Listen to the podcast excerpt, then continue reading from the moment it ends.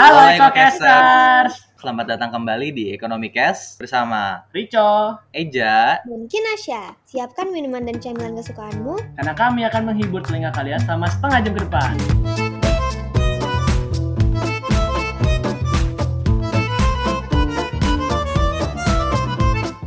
Halo Halo Ekokasters, Ekocaster. selamat datang kembali di podcast nomor satu di alam semesta. Nah kembali lagi bersama kita bertiga dan hari ini kita sudah di episode kelima. Udah sebulan berarti ya kita ya? Udah 5 episode kan? Nggak kerasa ya? Lumayan lama ya Kan kita. Nggak Ya udahlah, kita kalau misalkan tiap tiap episode kita ngomong kayak udah lama nih, udah lama kita terus-terusan aja sampai 30 episode ngomong- ngomong gitu. Bosen Pak pendengarnya. Ya udahlah, anyway, anyway, anyway, kita hari ini ngomongin sesuatu yang masih berkaitan sama episode kemarin. Apa tuh? Kita bakal ngomongin soal cinta lagi sih sebenarnya. Cuman gimana ya? Maksudnya kalau yang kemarin cintanya itu kita ngomongin soal cinta, romansa, dan hubungan biologis yang sangat hot itu. Cuman kayak di sini tuh kita nggak ngomongin itu. Kita tuh kalau di episode kemarin, ya semoga saja E- Ecocaster pada mendengar ya, supaya tahu konteksnya. Ya kalau belum dengerin dulu kalau nggak. Dengerin dulu kalau nggak episode sebelumnya nih. Betul, Pak. Harus nonton, eh nonton lagi. Dengerin itu dulu, baru nonton yang ini. Jadi anyway, intinya adalah di episode itu kita ngomongin soal cinta yang kelihatan gitu loh. Kelihatan orangnya, wujudnya, dan berasa gitu, bisa disentuh orangnya. Tapi kali ini di episode ini kita nggak ngomongin soal itu. Kita ngomongin soal cinta yang nggak bisa dilihat. Tapi bukan nama setan. Tapi nggak bisa dilihat. Serem dong. Serem dong kalau sama setan mah ya. Nah itu pak. Makanya. Ini nggak serem, tapi nggak bisa dilihat. Mana tuh? Halu-halu gitu ya berarti ya. kita akan ngomongin soal pacar hayalan. Sebenarnya ini masih satu garis dengan proker baru kajian. Ini hanya untuk sedikit eh, kisi-kisi dan apa ya, mempromosikan. Jadi kajian tuh ada proker baru lagi namanya Polaroid dan topik pertama mereka adalah pacar hayalan ini. Jadi ya kali ini kami mengambil tema dari situ sekalian meng- mempromosikan konten baru kita dan ya selamat menikmati dan ditunggu aja nanti di post di IG gitu dalam bentuk slide gambar ada 10 slide gitu. Anyway, itu tag-nya bakal berbeda sama ini. Kalau kita ngomongin pacar hayalan dari sudut-sudut pandang sini, mereka mungkin akan menulisnya dengan beda. Tapi intinya kita berada dalam satu spektrum ya. Kita ngomongin soal pacar hayalan gitu loh. Bener. Masih satu tema lah ya. Iya. Nah ini sebelum kita mulai mungkin lu pernah gak sih kayak denger temen lu gitu kayak bilang dia punya pacar tapi pacarnya tuh di sekolah lain dan kalau misalkan dikenalin nggak mau nggak pernah mau gitu kalau minta dikenalin pernah gak eh, ini cewek-cewek nih biasa nih gimana kin pernah gak lu Kalau gue sih sebenarnya nggak ada ya, gue nggak pernah denger gitu teman gue punya pacar khayalan. Tapi mungkin eh, Eja punya nih pengalaman apa tuh? Aduh, kalau kalau Punya- pengalaman punya gak saya mah enggak dong. Masa pacaran aja sampai dipura-purain. Gue sih enggak. Cuman gue juga eh, bukan bukan gua ataupun temen gue secara langsung sih, tapi kayak temennya temen gue tau kayak temen jauh lah gitu kayak gue denger dengar cerita gitu desas desus jadi temen gue nih cowok gitu kan cowok di salah satu SMP atau SMA gue agak lupa nih. Nah terus dia tuh punya teman gitu di kelasnya dia. Nah katanya pacarnya di si temennya ini sebutlah si B nih nama yang punya pacar ini. Si B ini punya pacar eh, bule gini nih katanya nih. Ini inisial atau atau cuman kayak variabel gitu? Ini, ini inisial? Variabel ya fiksi fiksi. Tidak tidak Oh, fiksi, tidak saya fiksi. tidak tahu fiksi aja. Oke oke. Nggak nggak sih. Nggak nggak mewujudkan nama aslinya ya. Oke oke Nah, si B ini katanya punya pacar bule gitu. Terus katanya bulenya itu eh, baru sekolah di Indo gitu. Jadi mereka sempat pacaran. Jadi bukan pacaran yang internasional. Tapi, itu eh, sama tapi eh gimana tuh terus terus terus kan eh, teman gue namanya si A, sebutnya si A. Nah, si A ini cerita sama gue. Kayak nanya pendapat gue. Si B ini tuh kayak sering banget bragging tentang si cowoknya ini.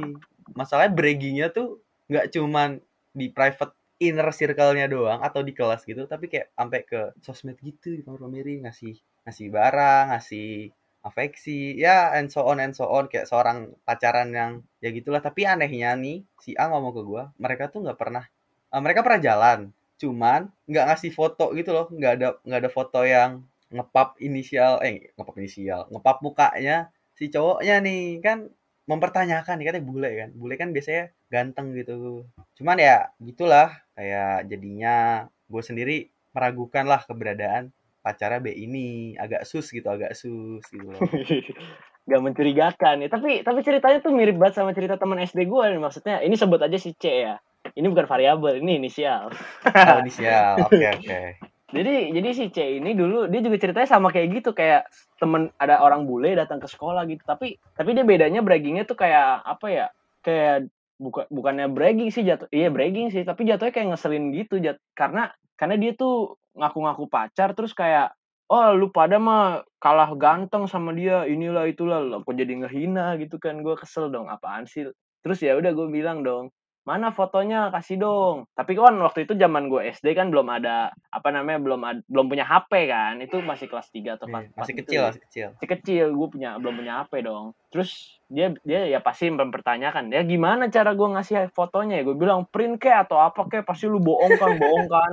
Ya namanya anak SD lu tau lah bohong kan Iya, lu iya. gini gini gini nah terus ya udah gue jadinya tapi dia masih mempercayai itu sampai lulus SD kan gue SMP btw pindah sekolah. Jadi gue nggak tahu tuh dia masih halus sampai sekarang atau enggak. Cuman intinya dia tuh waktu itu sangat getol banget gitu loh. Pokoknya nanti suatu hari gue bakal bawa ke sekolah. Gini gini gini gini. Dengan sampai sangat gak pernah tapi? Iya, sampai lulus gak pernah gua. Gak, gak pernah gua lihat tuh bule tuh. Mana bulenya? Monyet. Gak ada. Cuman ya anyway itu waktu itu kan gue masih SD juga. Jadi gua nggak merasa aneh gitu loh. Karena ya udahlah anjir sama-sama anak SD juga ya. Dan setelah gue pikir-pikir lagi ya rada aneh juga sih. Menurut tuh menurut tuh orang-orang yang kayak lu ceritain tadi entah itu fiksi atau bener sama temen gue ini temen gua itu apa sih kenapa mereka kayak gitu dah? Ngapa halu gitu Nah. sih? kalau kalau temen gue ini terbukti ternyata dia tuh uh, jadi sebelum perpisahan itu si teman gue ini jadi kebetulan temen gue si A ini sama gue beda sekolah kan dia tuh uh, beda maksudnya beda sekolah sama gue kan jadi pas sampai dia lulus lulusan gitu kayak seinget gue SMP deh jadi pas gue mau ke SMA dia main kan sama gue terus kayak gak ada ternyata jadi ketahuan dia tuh bohong. Nah setelah gue pikir-pikir lagi nih karena lo ngomong barusan juga pasti ada alasan dong ya dibalik seseorang melakukan kebohongan lah bisa dibilang ya, kebohongan tersebut. Bisa jadi menurut gua nih si orang ini tuh entah karena masih SMP masih puber kali ya masih pengen cari-cari perhatian pengen pengen dilihat gitu loh. Nih Iya, woi iya. Spesial dibandingkan lo semua gitu kan. Gue punya pacar gitu. kan itu iya menurut gua kayak gitu kali ya. Terus kayak gue bingung kadang mereka tuh tujuannya ngapain sih gitu loh kayak apa yang mereka dapat gitu loh. Kalau kalau menurut gua kayaknya mereka tuh mau ini dah apa namanya paling dapat perhatian gitu dari teman-teman atau semacam pengakuan gitu lah. Mungkin kalau di kalangan anak SD ini kayak ya udah bercanda doang. Cuman kalau mungkin gimana ya kan ada orang juga yang sampai dewasa masih punya pacar hayalan gitu loh kayak film ini apa namanya lu tau gak sih film Love for Sale? Tahu tahu tahu tahu Love for Sale kan denger. Love for Sale kan dia diceng-cengin terus tuh sama si Gading Martinnya diceng-cengin terus nih sama temennya ya kan? Kayak udah pada nikah terus apa segala macam jadi dia tuh merasa insecure gitu loh. Kayak dia merasa gue gue udah umur segini tapi gue belum punya pacar dan gue nggak bisa catch up sama Hmm. teman-teman dia yang udah nikah gitu loh. Peer pressure ya jadinya ya? Iya jadi dia akhirnya sampai ini sampai apa namanya sampai kalau ke temennya tuh ngomong ngomongnya pura-pura dulu kayak pura-pura punya pacar lah atau apa gitu. Intinya tapi kalau dikenalin nggak pernah mau sampai akhirnya sebenarnya kalau mau diterusin lagi ngomongin soal ini ya gue takutnya spoiler filmnya aja sih. Cuman intinya ya judul aja Love for Sale ya akhirnya dia menyewa pacar lah intinya. Pokoknya kayak gitu ntar kalau misalkan kalian mau tahu fullnya nonton aja Love for Sale. Itu Gading Martin pakai kolor doang di situ dapat Grammy anjing. Eh apa sih di Indonesia? AMI Awards ya? Gue lupa juga. Pokoknya dapat dapat piala dapat piala lah. Dapat piala lah gue juga lupa kalau Indonesia apa. Maaf maaf. Ya udah deh intinya gitu.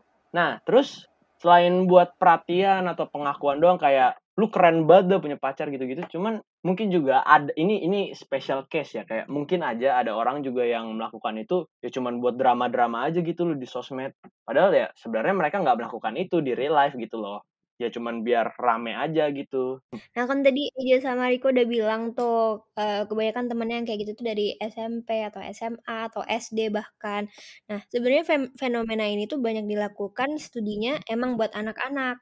Jarang gitu kalau eh, di orang dewasa karena ya mungkin anak-anak daya imajinasinya lebih gede lah terus masih ya masih unstable gitu lah ya. hmm. Nah, kalau di buat orang dewasa jarang lah. Tapi ada nih salah satu eh, survei yang ditulis oleh Linovasi ini yang judulnya Survey of the Imaginary Companion Experience in Adults with Intellectual Disabilities.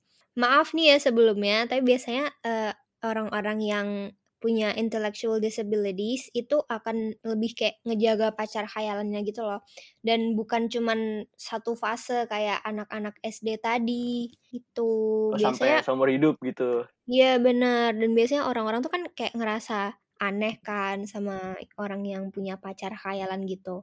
Tapi emangnya mereka salah ya? Kan ada alasannya gitu loh. Mereka kan apa namanya ingin bahagia doang gitu loh. Kenapa dijudge sih sama masyarakat? Kalau kalau menurut gue sih uh, masyarakat kita, maksudnya in general ya, bukan spesifik salah satu pihak atau apa, itu kayak ngelihatnya uh, orang-orang yang kayak begini, terutama mereka-mereka yang memang uh, melakukannya secara sadar dan emang memamerkan atau melakukannya tuh mereka kayak ibaratnya uh, sebelah sama caper gitu. Tapi kalau kalau buat orang-orang yang punya penyakit atau mungkin sorry sorry itu saya juga uh, intellectual disabilities itu pasti nggak nggak mungkin dijudge lah ya orang-orang yang kayak gitu. Ya ya tolonglah anda, anda sebagai masyarakat juga juga jangan harus jangan paham gitu. harus paham lah.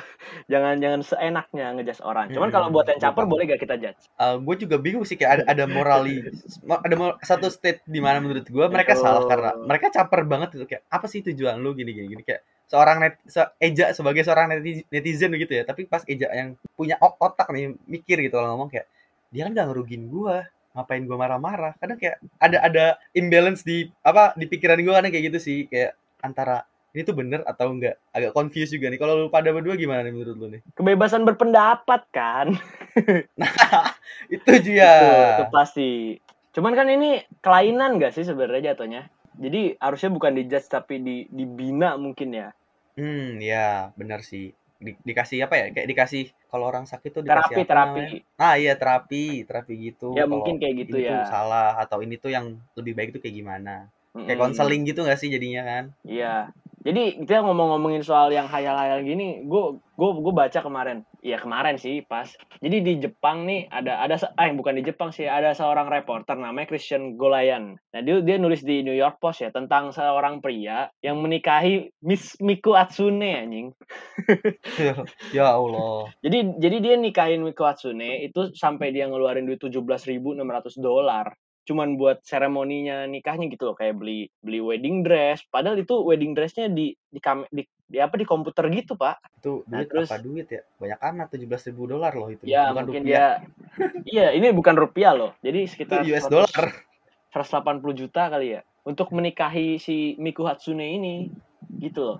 Jadi dia bikin sampai eh, apa namanya sertifikat sertifikat menikahnya, terus apa namanya ini tuh jadi nikahnya tuh dengan hologram gitu loh, yang dibuat sama Getbox gitu. Pokoknya itu deh dia tuh perusahaan yang membuat hologram gitu. Nah jadi meskipun udah secara seremonial itu oke, cuman apakah Jepang menyetujuinya dan itu legal? Enggak, bos. Ini menurut artikelnya juga ya, maksudnya dia menikah kayak gitu, ternyata nggak nggak nggak legal ya, maksudnya tidak diakui oleh negara gitu loh. Jadi secara teknis dia itu berzina dengan Miku Hatsune. Udah ngeluarin duit banyak-banyak. Eh dianggapnya ilegal. Sedih juga. sih iya sebenarnya. kan, lu 180 juta pak, tapi lu masih dianggap berzina sama Miku Hatsune nyet. Aduh. Sih. Ya cuman maksudnya ini tuh apa maksudnya kalau misalkan kita track back juga iya emang ilegal lah karena kalau misalkan di negara kita aja nih kan pasal satu hukum per- pernikahan tuh ini bunyinya ya secara uh, word to word itu kayak perkawinan ialah ikatan lahir batin antara seorang pria dengan seorang wanita sebagai suami istri dengan tujuan membentuk keluarga dalam kurung rumah tangga yang bahagia dan kekal berdasarkan Tuhan yang Maha Esa. Begini, kalau menikah dengan Hatsune Miku, apakah dia wanita secara biologis ya, secara gambar Mhm. dia wanita. Itu udah satu. Terus yang kedua, apakah Miku Hatsune punya Tuhan? Mau berkeluarga? Mau berkeluarga? Enggak. Enggak mau berkeluarga dulu. Apakah dia mau berkeluarga? Ya, hamilnya gimana, Pak? Hologram. Iya makanya. Nah itu dan yang, dan yang ketiga apakah Miku Hatsune punya Tuhan itu loh kan Miku Hatsune juga kafir tidak punya Tuhan oke anyway anyway intinya ada bercanda muda Gak apa-apa kali ini kita bercanda-bercanda. ya udah enggak. Ini sebenarnya topik yang cukup serius tapi nggak serius tapi serius gitu loh. Jadi kenapa sih dia kayak gitu? Jadi dia tuh di interview juga sama si Charles Golayan tadi. Eh lu ngapain sih kayak gitu? Nah, dia tuh ngejelasin kalau sebenarnya secara ringkas tuh dia jelasinnya kayak dia tuh udah nggak percaya lagi sama wanita pak. Setelah dia di dibully ya di kerja. Jadi dia Waduh. kerja nih. Di kantornya tuh dia kayak dibully gitu loh. Dan ya kayak di di apa ya dicele-celein lah mungkin bahasanya ya dan dia Berarti- akhirnya sudah su- sudah membenci wanita gitu Ada triggernya nggak sih yang kayak gitu berarti ya? Nggak, nggak iya nggak nggak tiba-tiba lu suka sama uh, Miku Hatsune dan lu mau nikah sama dia out of nowhere pasti ada eh, ada ibaratnya sebab akibat lah dari suatu Hmm, tindakan itu lah ya. Berarti nggak cuman orang-orang yang punya, maksudnya kayak tadi kan kita dibilangnya di awal kayak orang yang punya intellectual disabilities kan, tapi berarti juga orang-orang yang punya emotional trauma kayak si bapak-bapak ini nggak sih, ya si Om inilah. Om ini? Iya, iya. Jadi kan apa intelligence disability ya bukan satu-satunya faktor, tapi itu bisa memicu kesempatannya lebih besar aja buat orang itu punya pacar hayalan. Cuman nggak menutup kemungkinan kayak faktor-faktor lain seperti trauma masa kecil. Mungkin kan ada ya yang masih kecilnya nggak nggak pernah nggak pernah punya teman atau apa. Jadi dia akhirnya buat teman hayalan dan lain-lain dan itu sampai gede keterusan gitu bla bla bla bla kan banyak. Khususnya sih itu faktornya trauma dan juga intelligence disability gitu loh. Terus kayak di Jepang itu kan selain selain dia menikah dengan itu tadi, ini tuh mungkin ya mungkin salah satunya faktornya juga adalah kesepian gitu loh. Karena di Jepang banyak tuh kayak virtual girlfriend service gitu kayak kalau di sini mungkin apa ya? Aduh, di sini nggak ada sih. Eh, Yang ada. secara legal nggak ada sih. Ya secara Kayak itu hmm, kalau di Jepang soalnya ada yang legal tau gue kayak emang eh, lu tuh nyewa seorang perempuan buat ngobrol atau buat apa gitu kan di service vir- secara virtual gitu. iya, tapi lihat layar, lihat layar doang. Iya. Kalau di kalau di sini banyaknya yang ilegal gitu kayak di Twitter di mana. Itu kan banyak tuh. VCS, Pak. Nah, anyway, kita nggak ngomongin itu. Ya, mungkin itu salah satu faktornya juga kayak kesepian gitu-gitu loh. Jadi ya Hmm. mereka melakukan itu ya seenggaknya buat menemani menemani mereka aja gitu loh, walaupun nggak nyata gitu. Selain itu juga ada ada lagi satu fenomena ini shipping. Lu tau shipping gak sih? yang ini gak sih jo jodoh jodoh ya jodoh jodohin gitu kan kayak si A sama si B ngekapel kapelin gitu Iya iya. atau lu juga lu sama si ini lu sama si ini gitu kan Mm-mm. Kayak Mungkin terutama mungkin di film atau drama atau kayak anime atau apa gitu-gitu juga sih gua ah, Kalau gue sih nggak ada ya, cuman ada nih temen gue yang nge-ship dirinya sendiri sama idol. Awalnya kayak gue kayak, oke orang ini nggak serius, orang ini nggak serius. Tapi beneran dong kayak sampai ngedit-edit foto, sampai ngebayangin gitu lah misalnya si idolnya ini pakai baju kayak mau ngedate gitu. Terus dia ngebayangin dia lagi ngedate. Kayak gitu Oh, itu deh. tuh itu masuk yang nga- ngayal-ngayal gitu sih.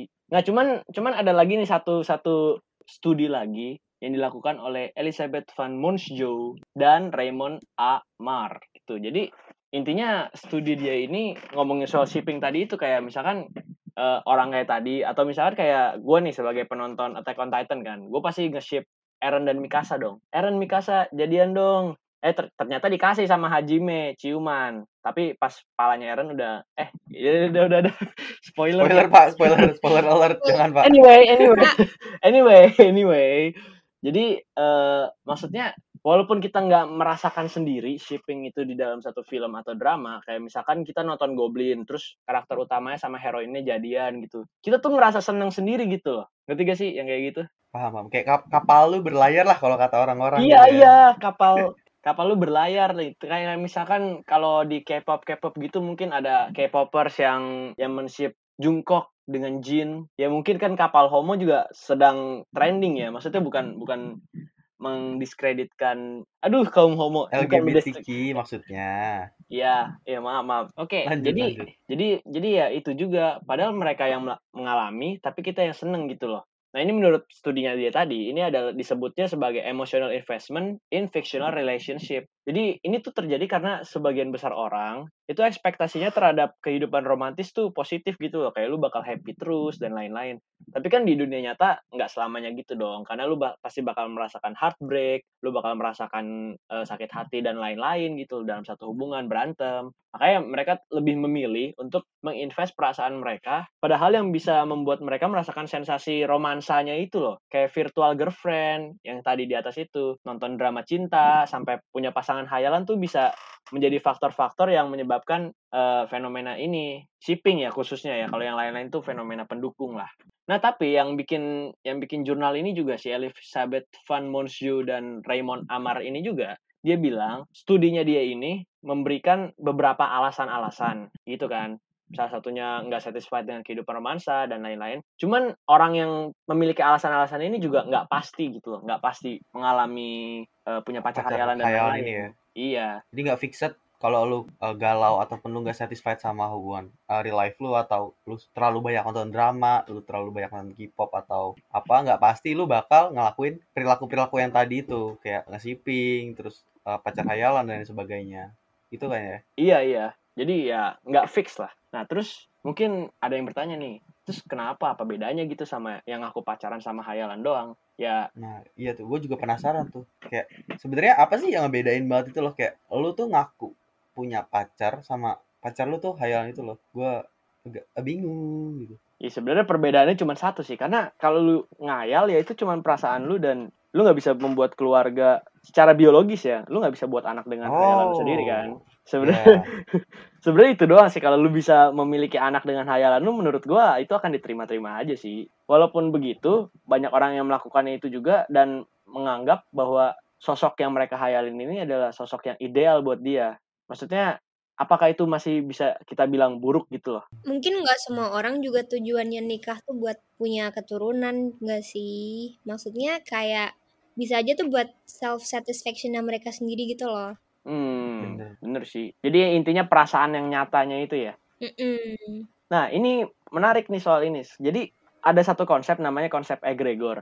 Jadi egregor itu secara konsep itu adalah eh, manifestasi secara apa ya? Manifestasi dari sekumpulan orang kalau misalkan mereka tuh sama-sama berbagi sebuah motivation, common motivation gitu loh. Dalam kasus ini kan common motivationnya adalah memiliki pacar ya. Walaupun pacar mereka hayalan doang gitu. Dan itu ini tuh bisa menjadi manifestasi yang seakan-akan nyata banget gitu loh. Kayak pacar hayalan itu bisa dianggap nyata, dia berasa nyata itu loh. Ya kalau misalkan disebut kayak tadi menurut gua ya ya fine fine aja gak sih karena mereka bahagia emang kenapa ya tapi tapi ya untuk disclaimer juga jangan disebar-sebar banget lah di sosmed atau Iya. diceritain kayak gitu-gitu tapi kalau mau juga nggak masalah gak sih ja? Cuman Hak gimana mereka ya? nggak sih? Iya, Karena tuh masalah- agak agak meresahkan meresahkan diri kita sendiri itu kayak satu sisi lu pengen nge, pengen ngedukung kayak ya udah selama lu nggak nyakitin orang lain, lu share ya udah serah lu. Terus di satu Eh, sisi lagi agak kok kesal ngeliatnya gitu. Kayak nggak usah lah di lu share share kalau itu yang penting buat lu bahagia udah nggak apa-apa kok gitu kan. Kayak iya. Karena kalau menurut gue sendiri kalau gue lebih cenderung untuk nggak di share ya karena walaupun itu hak dia untuk uh, nge-share di sosmednya dia menurut gue karena ujungnya tuh uh, menyebabkan orang-orang tuh uh, bisa ngejudge dia gitu loh. Ini ini gue sebagai pihak netral ya maksudnya kan ada aja orang yang nggak suka sama lu atau orang yang mungkin emang emang risih lah dengan perilaku lu yang sok-sok misalkan sama pacar hayalan lu ini atau gimana. Terus pas mereka tahu itu hayalan kan yang kena bully tuh si si elunya ini yang ngelakuin hal tersebut. Jadi kayak ya demi kesehatan mental lu juga demi kebaikan diri lu mending menurut gue tuh gak usah di share lah kalau emang itu Hmm. beneran-beneran lu sadar itu tuh halu gitu loh maksudnya nggak usah di share share banget lah gitu mungkin inner circle lu aja nggak harus Hmm. sampai semua orang tahu Iya, gua. iya. Ya sebenarnya ini kita bukannya ingin menjatuhkan kalian juga, cuman karena ini sebenarnya ada implikasi medisnya juga gitu loh. Karena ada satu jurnal lagi yang di- ditulis oleh Lisa A. McLewin dan Robert T. Mueller. Judulnya tuh Childhood Trauma, Imaginary Companions, and the Development of Pathological Dissociation. Jadi intinya cara secara garis besar tuh dia ngomong kayak orang-orang yang masih punya pacar hayalan bahkan sampai dewasa ya itu lebih besar kemungkinannya itu bisa menjurus ke sindrom DID. DID itu apa sih? DID itu dissociative identity disorder daripada orang yang nggak berhayal-hayal begitu.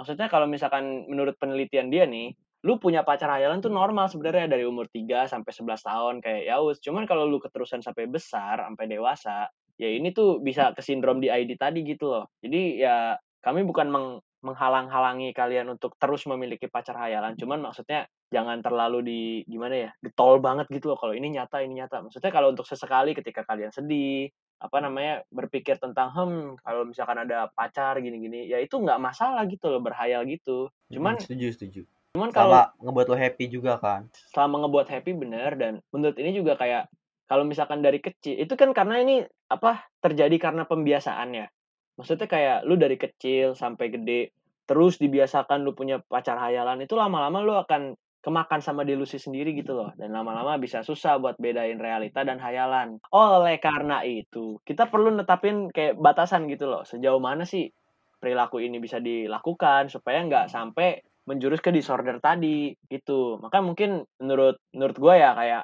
ya udahlah lu boleh ngayal sekali-sekali, cuman jangan sampai keterusan gitu. Ini sebenarnya kita menetapkan batasnya juga agak sulit ya karena ini kan perasaan seseorang dan emosi dan cinta juga ya balik lagi ke situ. Jadi ya kalau kalau bisa kita simpulin sih sebenarnya kayak ini tuh nggak masalah selama kalau karena karena uh, walaupun ini cuma hayalan, tapi selama ini mempengaruhi perasaan lu, menurut kita tuh ya ini real gitu loh, ini beneran, bisa beneran bisa buat lu bahagia dan ya lu rasain kebahagiaan itu juga dari dari apa namanya dari hayalan lu. Hubungan ya hubungan hayalan iya ini. hubungan itu. Dan selama kalian bahagia dan tanpa menyakiti orang lain ya sebenarnya oke oke aja. Cuman kembali lagi ke tadi karena kita udah ada beberapa studi yang menyatakan kalau ini tuh sebenarnya bisa mengarah ke sindrom tertentu terus bisa ya pokoknya implikasi implikasi lah. iya implikasi negatifnya tuh lumayan tidak terlalu baik buat psikologi seseorang gitu loh dan juga apa sih penerimaan masyarakat juga ya takutnya kan kalian takutnya dicap aneh gitu loh. Tapi kita nggak ngecap kalian aneh karena kita semua aneh kok. Kita punya keanehan sendiri ya. Masing-masing. Masing-masing. Cuman ya kami menghimbau aja karena implikasi negatifnya juga lumayan banyak terhadap psikologis begitu. Nah ya kalau kita bilang bener gak sih atau salah gak sih soal pacar hayalan, kita nggak bisa bilang bener atau salah. Karena ini cinta Perasaan. bro. Perasaan. Iya, iya apa yang lo rasakan kan belum tentu sama sama yang kita rasakan. Jadi ya ya semoga kalian bahagia dengan cara kalian masing-masing tapi kalaupun punya pacar hayalan ya jangan terlalu bablas juga. Selama membuat lu bahagia aja jangan sampai menjadi sebuah obsesi.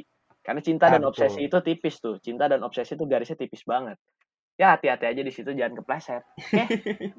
nah kalau misalkan boleh nggak boleh bener boleh bener atau enggak itu kita nggak bisa ngasih tahu ya mungkin kalian yang bisa berpendapat gitu gak sih Ya, buat Kayak... Ekocaster nggak dengerin sampai ujung nih, sampai habis nih. Udahlah kalian pasti punya pemikiran masing-masing kan. Ekocaster kan pinter-pinter ya coy ya. Yakin. Asli. Pinter-pinter lah. Kayak kasih tahu kita, let us know lah apa yang menurut kalian tuh sebenarnya uh, pacar hayalan itu baik gak sih?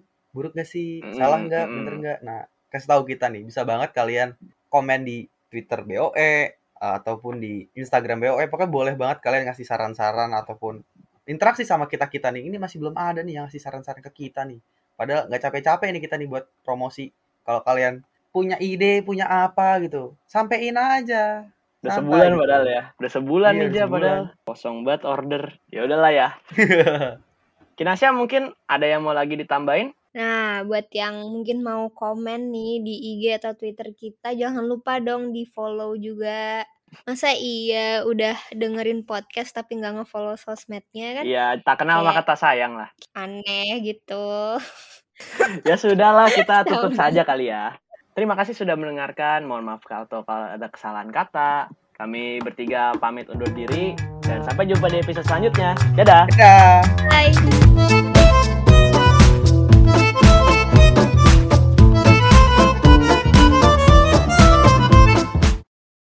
Kin, gimana sih? Bantu. Lu bridging dulu dong, masa tiba-tiba gue bilang kayak gitu?